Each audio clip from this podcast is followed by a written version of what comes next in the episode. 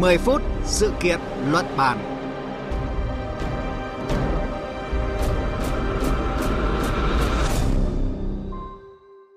Biên tập viên Đức Hưng xin kính chào quý vị và các bạn. Thưa quý vị và các bạn, sau rất nhiều sức ép phải hoàn thành các chỉ tiêu tăng trưởng kinh tế, nhu cầu vốn của các doanh nghiệp và người dân cuối năm gây áp lực lên chính các ngân hàng. Ngân hàng Nhà nước Việt Nam đã quyết định nâng chỉ tiêu tín dụng RUM nghĩa là điều chỉnh chỉ tiêu tăng trưởng 1,5 đến 2% cho toàn hệ thống, tương đương có 157.000 tỷ đồng được đưa vào lưu thông. Dòng vốn này được cho là sẽ góp phần giải tỏa một phần nhu cầu vốn cuối năm của doanh nghiệp và người dân, hỗ trợ doanh nghiệp duy trì, phục hồi và phát triển sản xuất kinh doanh, ổn định thị trường và ổn định kinh tế vĩ mô, thúc đẩy tăng trưởng cuối năm và đầu năm tới.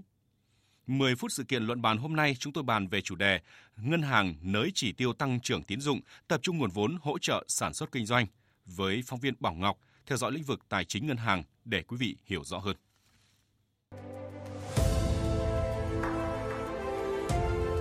Cùng cảm nhận chiều sâu thông tin. À, thưa chị Bảo Ngọc ạ, tối ngày mùng 5 tháng 12 vừa qua, Ngân hàng Nhà nước Việt Nam đã quyết định điều chỉnh chỉ tiêu tăng trưởng từ 1,5 đến 2% cho toàn hệ thống, tương đương với 157.000 tỷ đồng được đưa vào lưu thông. À, tại sao lại có động thái như thế này ạ?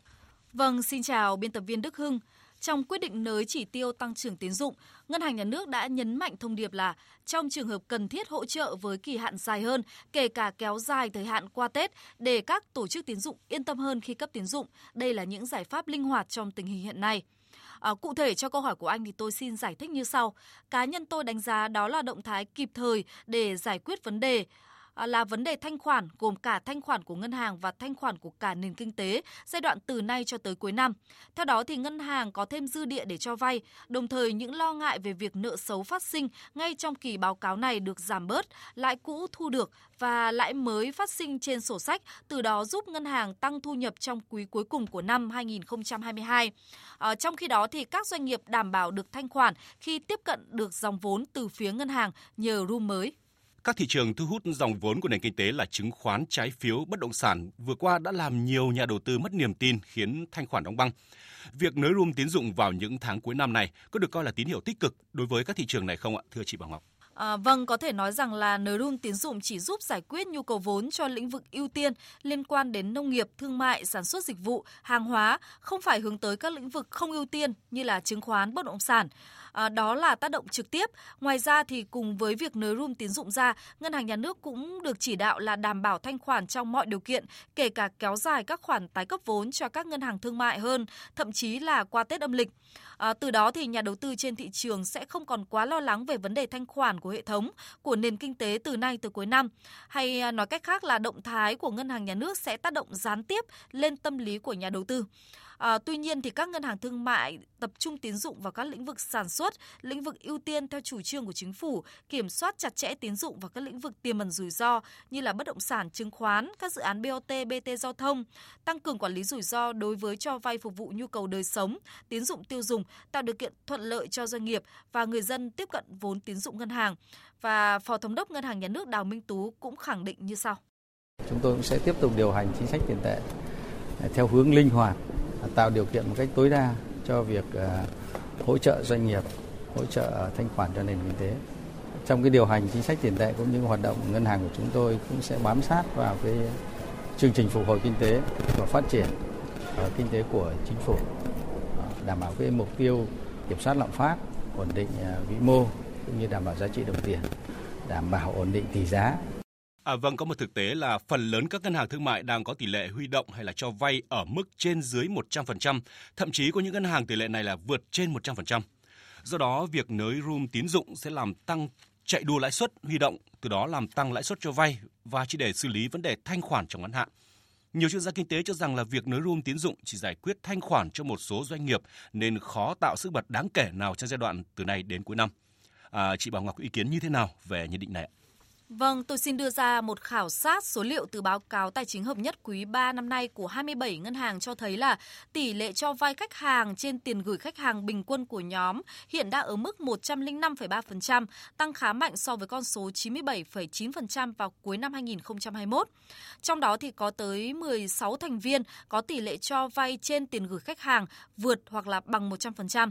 Điều này thì có nghĩa là ngân hàng đang cho vay nhiều hơn cả số tiền gửi của khách hàng. Tỷ lệ cho vay trên tổng tiền gửi là một trong những thước đo quan trọng được sử dụng trong hoạt động quản lý và giám sát hoạt động ngân hàng nhằm đánh giá thanh khoản hay là khả năng chi trả của một tổ chức tín dụng.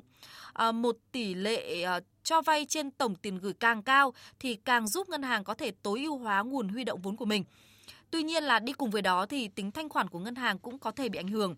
Hiểu một cách đơn giản là khi ngân hàng cho vay quá nhiều, vượt cả nguồn tiền gửi thì khi gặp áp lực thanh toán ngắn hạn gia tăng đột biến thì ngân hàng đó có thể sẽ gặp khó khăn, có thể sẽ mất khả năng thanh toán.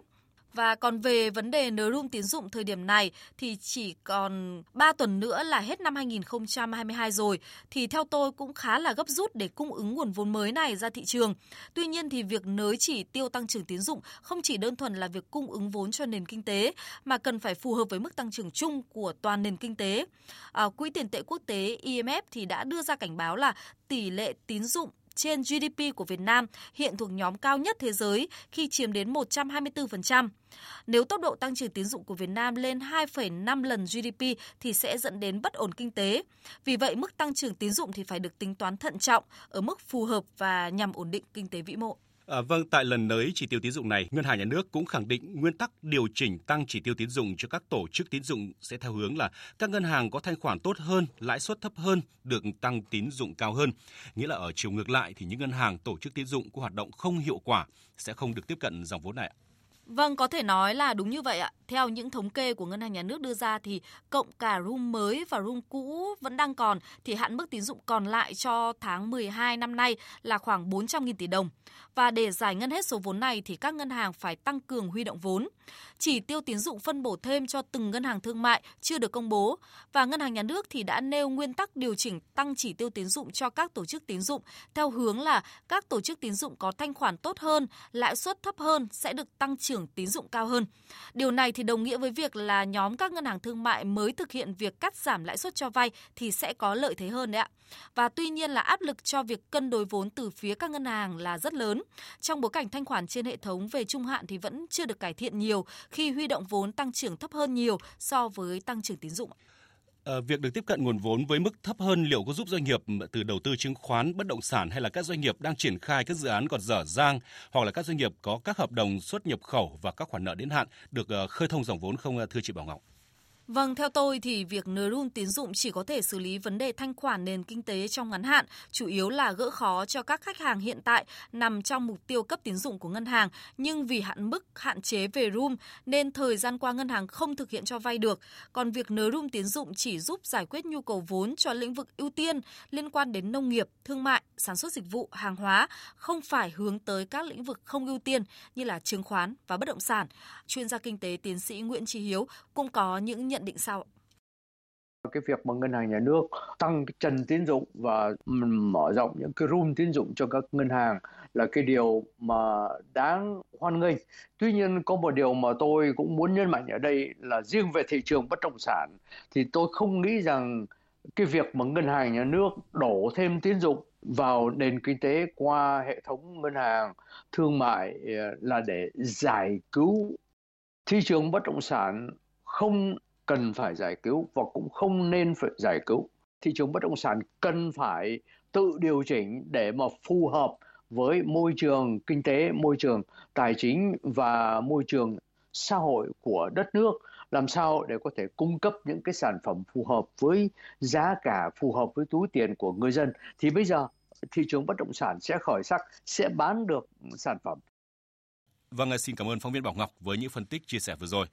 Thưa quý vị và các bạn, động thái điều chỉnh chỉ tiêu tăng trưởng của Ngân hàng Nhà nước cho toàn hệ thống các tổ chức tín dụng thời điểm này được đánh giá là kịp thời, tích cực với nhiều thị trường.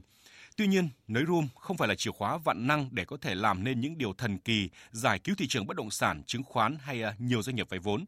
Đây chỉ là liều thuốc kịp thời để các thị trường tự điều chỉnh vượt khó khăn. Để tăng khả năng tiếp cận vốn vay ngân hàng, ngoài những giải pháp từ phía ngân hàng nhà nước và các tổ chức tín dụng, bản thân doanh nghiệp cần cơ cấu lại hoạt động của mình, chứng minh năng lực, tạo niềm tin để các ngân hàng yên tâm cho vay.